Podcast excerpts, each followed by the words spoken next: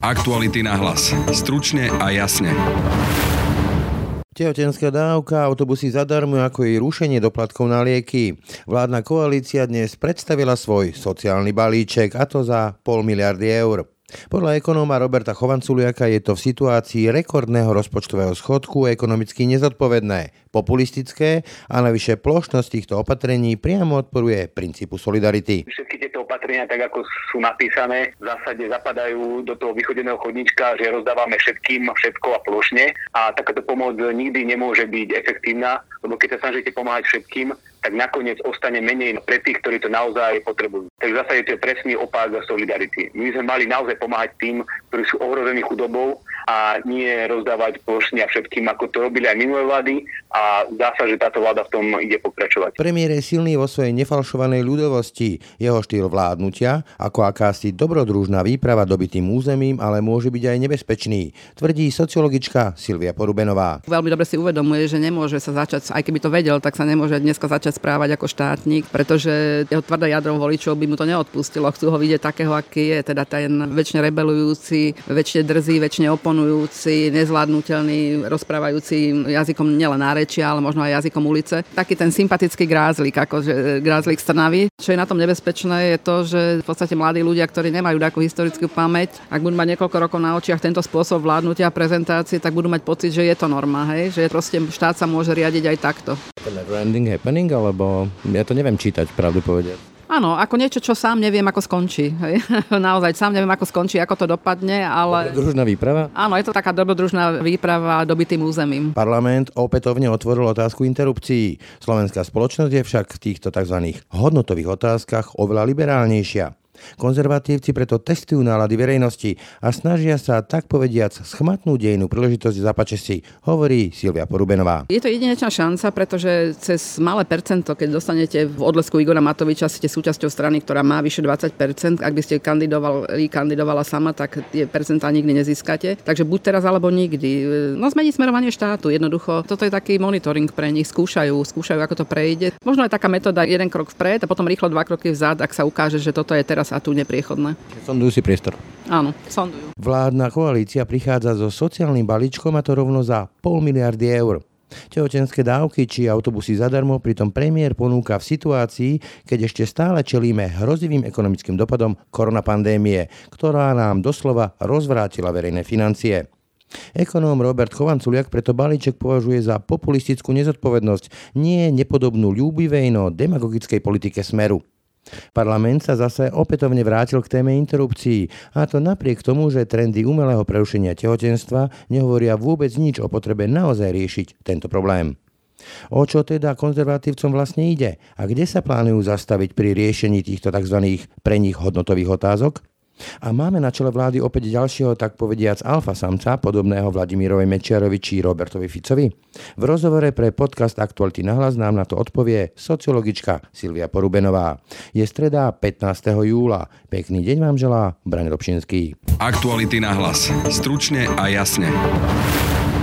Na telefonickej linke mám v tejto chvíli Roberta Chovanculiaka z Inštitútu INES. Dobrý deň tehotenská dávka, k vlakom pribudnú aj autobusy zadarmo a rušia sa aj doplatky na lieky. To je sociálny balíček v podaní vládnej koalície, ktorý dnes predstavil premiér. Štátny rozpočet je pritom doslova v rozvrate schodoch sa šplhá až na 12 miliard. Ako teda v tejto situácii vy hodnotíte takýto balíček? Treba priznať, že korona kríza postavila novú vládu pred nečakané výzvy, ale ona vyťahuje z klobúka staré triky. Zdá sa, že sociálne balíčky sú odpovedou úplne na všetko všetko. Keď sa ekonomike darí, tak politici tvrdia, že sa musíme podeliť o tento ekonomický rast.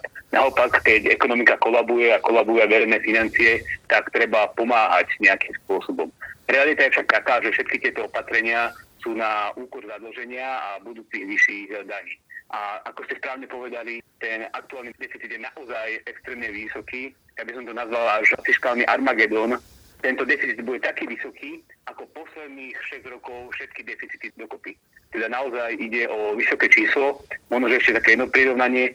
Celkový deficit sa v zásade rovná celkovým odhadovaným daňovým príjmom štátu na tento rok, ktorý bol plánovaný. Dobre, ale nezaslúžia si povedzme ľudia v tej situácii, aj teraz sa obávajú o prácu, mnohí oni prichádzajú, nejaké sociálne výhody, napríklad tie autobusy zadarmo, premiér hovorí, že povedzme, že v námestove, kde nie sú vlaky zadarmo, nezaslúžia si to tí ľudia?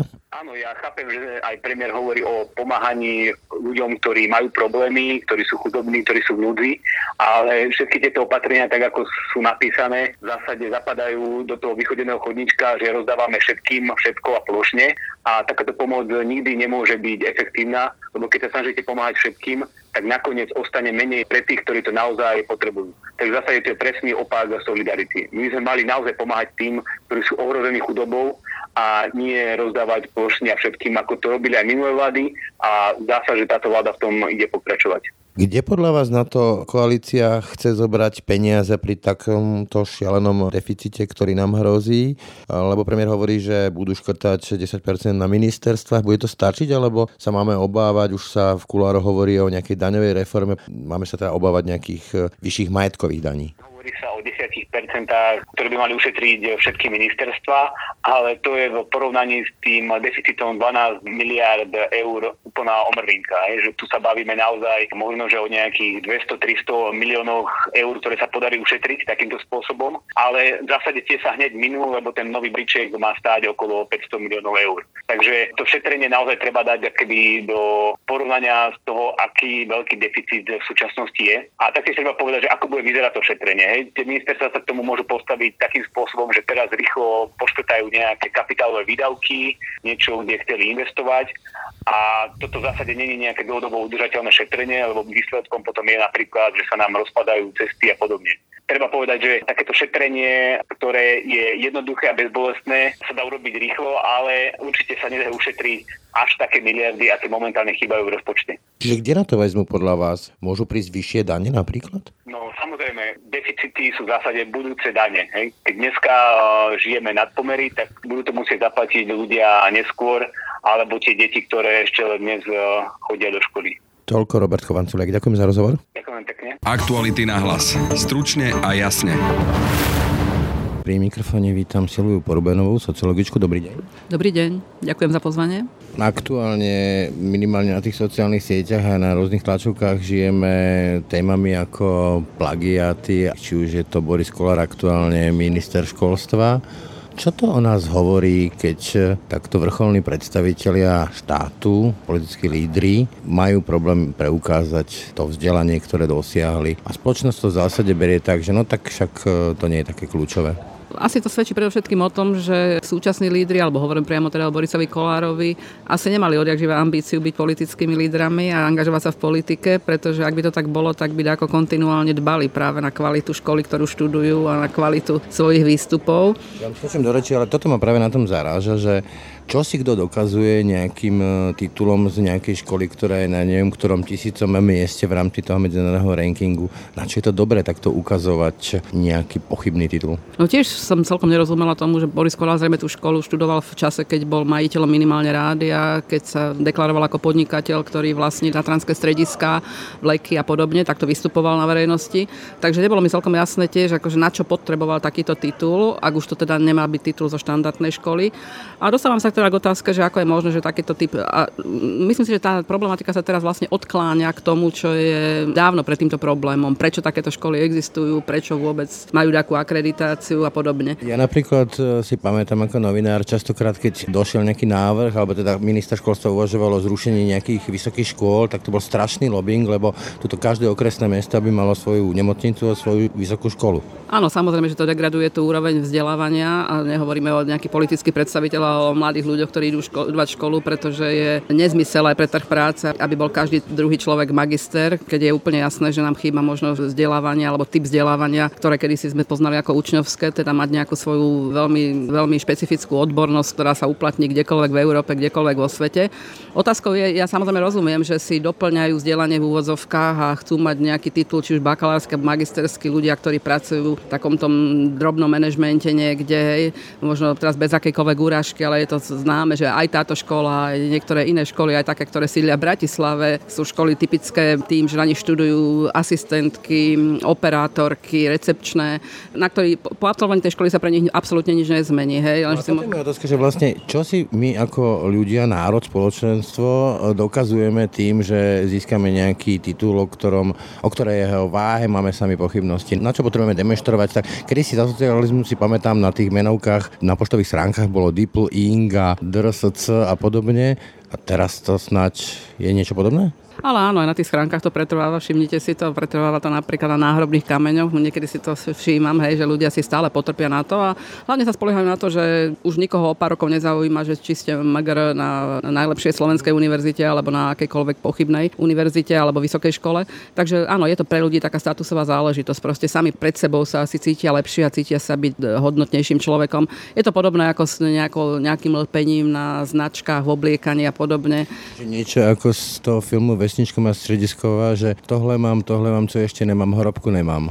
Jo, jo, jo, presne tak.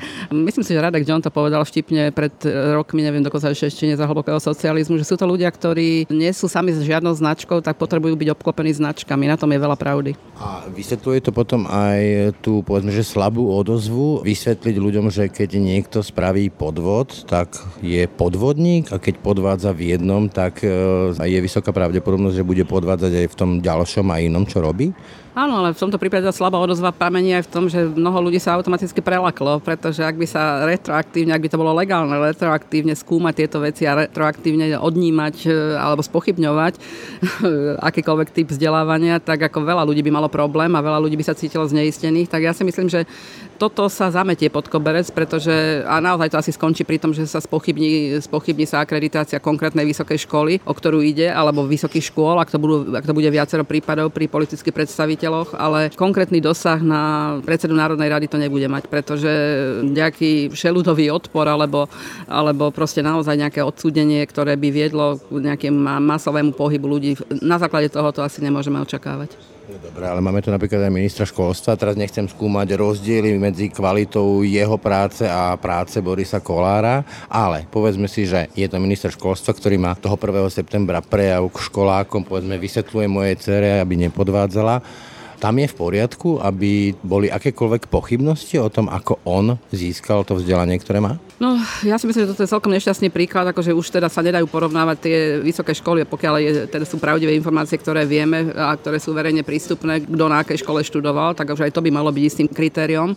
Ale ako to býva, že tie niekedy sa vlastne presne ako takáto aktivita obráti proti vám a zrazu sa tá pozornosť aj verejná, aj mediálna upriami na ministra školstva. A od jeho reakcie bude závisieť samozrejme možno aj, aj súdržnosť vládnej koalície, aj vôbec spôsob, akým budú vedieť ďalej koexistovať. Takže niekedy, niekedy nielen, že revolúcia požiera vlastné deti, ale niekedy doplácajú na takéto kauzy tí, ktorých vina v úvodzovkách je možno promile alebo percentuálne absolútne minimálna oproti tým hlavným výnikom a aktérom bez toho, aby som volal po krvi a po hlave ministra školstva, ale predsa len pôjde vyjednávať na vysoké školy, na SAV a bude ich presviečať povedzme o tom, že je málo peňazí alebo neviem, nejaké nápady. Môžu ho brať vážne, ak tam je len čo i len tieň akékoľvek pochybnosti? Lebo to odstupovanie často býva práve preto, že existujú pochybnosti, nie je dokázaná vina. No áno, ale nič nie je ťažšie vyvrátiteľné ako nepodložené pochybnosti, takže pokiaľ nebudeme mať na stole dôkazy na papieri dôkazy, tak aj tak to neznamená, že bude mať uľahčený pán Grayling nejaké vyjednávania. Áno, tak ako ste povedali, bude tam pochybnosť a bude tam možno aj nejaké odmietanie a podceňovanie, ale treba si uvedomiť, že potom ozaj padne komu padne, pretože napokon ani premiér sa netajil tým, že svoju vlastnú diplomovú prácu písal za podivuhodných okolností, dokonca myslím, verejne sa vyjadril niekoľkokrát, že mu napísala kamarátka a podobne, takže ako kde to skončí? Budú nám vládnuť základoškoláci. Áno, potom sú na tom najlepšie tí, ktorí povedia, že teda žiadnu školu z tohoto dôvodu nerobili, aby nemuseli podvázať. Myslím, že to tak aj dosť ironicky, alebo tak kúsavo povedal bývalý premiér Pellegrini, že odporúča, aby ďalší predseda Národnej rady bol maturant, pretože nebudú tie pochybnosti. Ale samozrejme, kto chce sa byť palicu si nájde, takže vôbec nevidím žiadnu prekážku v tom, aby sa začala skúmať aj transparentnosť a oprávnenosť maturít u konkrétnych politických predstaviteľov. Na druhej strane stále riešime alebo čelíme tým ekonomickým dôsledkom eh, pandémie, ktorý sme tu mali, však sme mali v podstate poloozavretú ekonomiku a zavreté reštaurácie a ďalšie podnikateľské subjekty.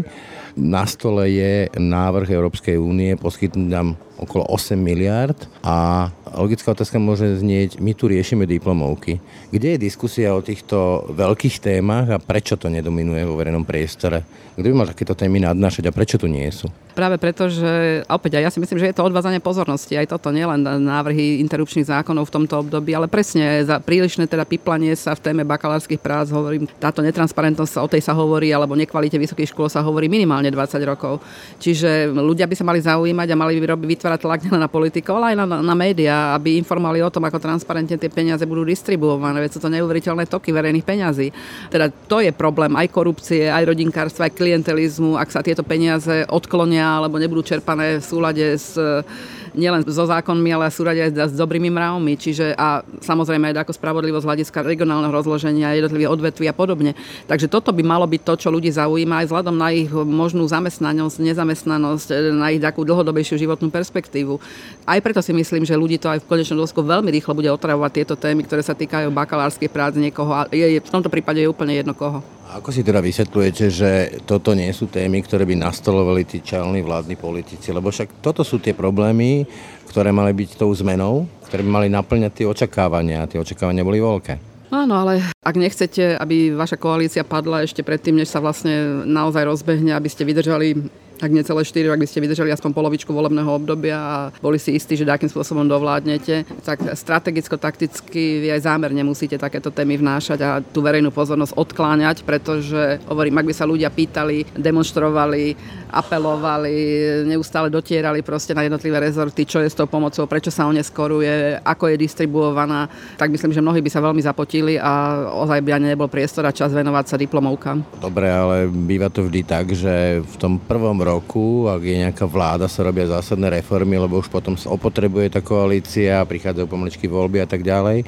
A zatiaľ nevidieť nejaké veľké nápady. Čím to je, že neboli pripravení na vládnutie, tie očakávania boli priveľké na nich, alebo ako to povedal sociolog Michal Vašečka, že tá ich úroveň je na úrovni lokálnych malomešťakov. No, je pekné vyjadrenie, pretože áno, my sme zvyknutí na to, že nám môžu vládnuť hrubiani, že, ale samozrejme aj ten typ tej nekompetencia toho hrubianstva je vždy iný. Hej?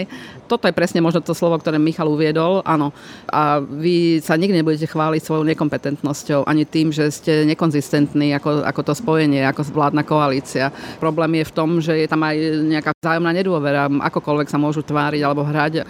Problém je v tom, že možno premiér je naozaj nezvládateľný a nepredvídateľný pre ostatných a nečitateľný a možno mu ani nič neostáva, pretože takisto zrejme nemá žiadnu záruku lojality voči istým členom vlády a podobne.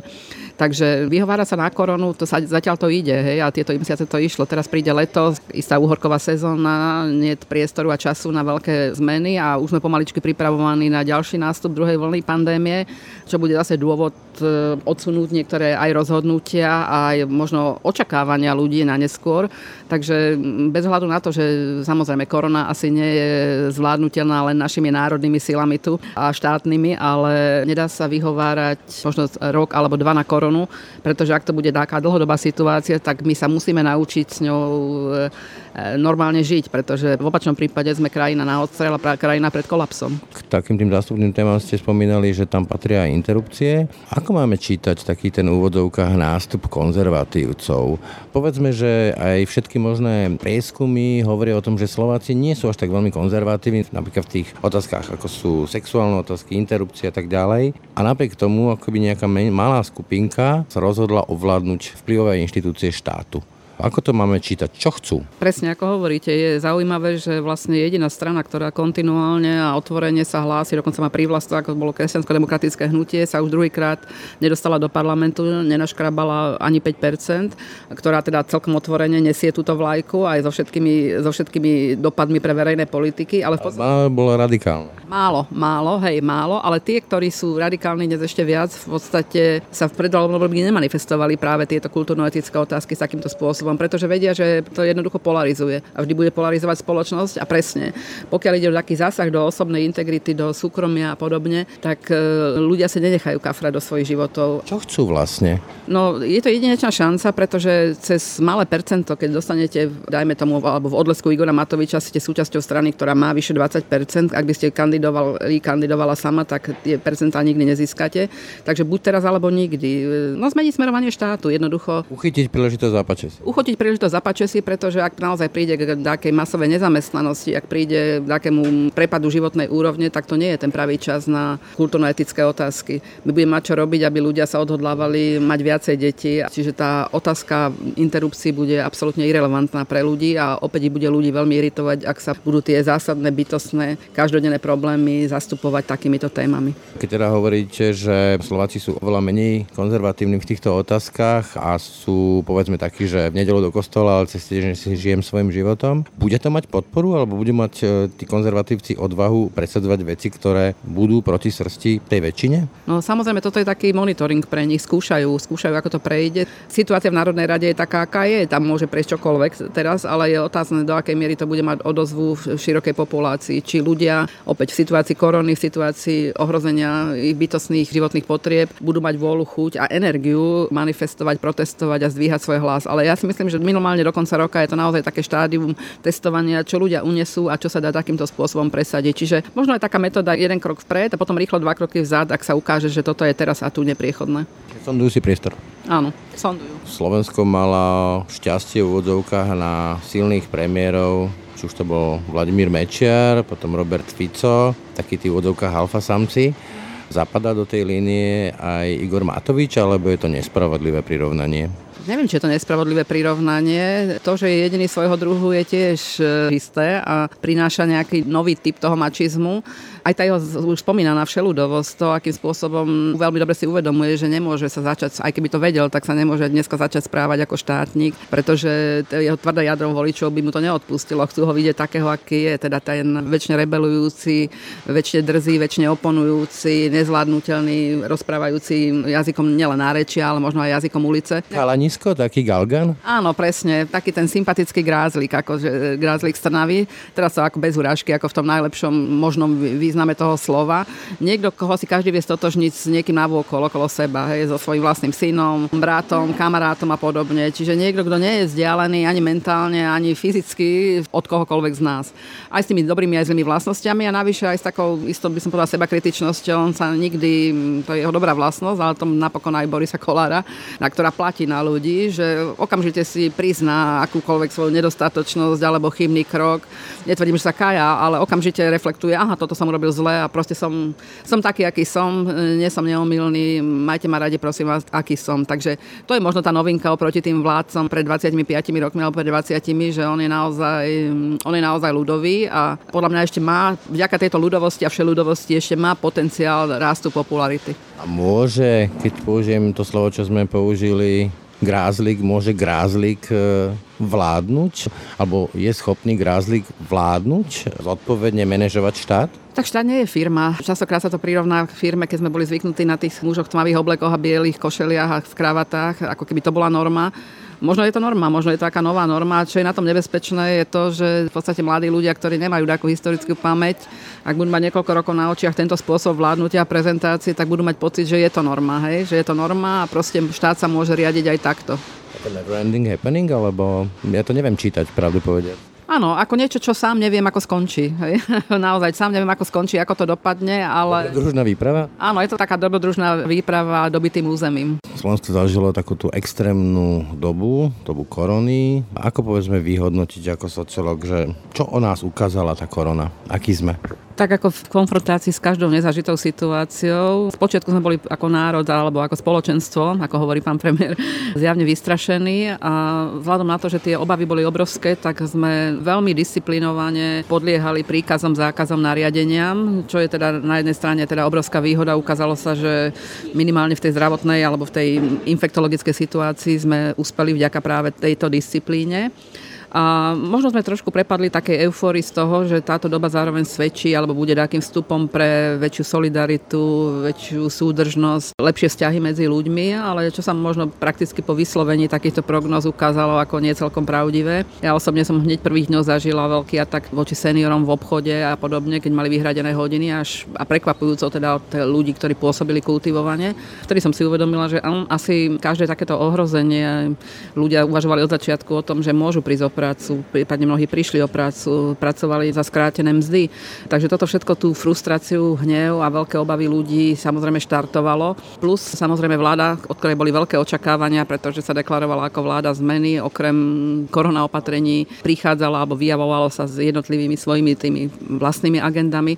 Takže v zásade si myslím, že taká kombinácia, a veľmi zrýchlená, rýchla naozaj kombinácia nutnosti reagovať na koronu a nutnosti takým spôsobom prijať a akceptovať novú vládu bola v podstate pomerne náročná pre nás ako obyvateľov a obyvateľky. Toľko Silvia Proberová, ďakujem za rozhovor. Ďakujem veľmi pekne, prajem všetko dobré. Aktuality na hlas. Stručne a jasne. Tak to boli dnešné aktuality na hlas. Počúvajte nás každé ráno na webe aktuality.sk lomka podcasty, ako i v ďalších podcastových aplikáciách. I dnešné aktuality na hlas, tak ako všetky naše podcasty, vznikli aj vďaka vašej podpore, za ktorú vám samozrejme ďakujeme. Pekný zvyšok dňa a pokoj v duši pre Braň Dobšinský. Aktuality na hlas. Stručne a jasne.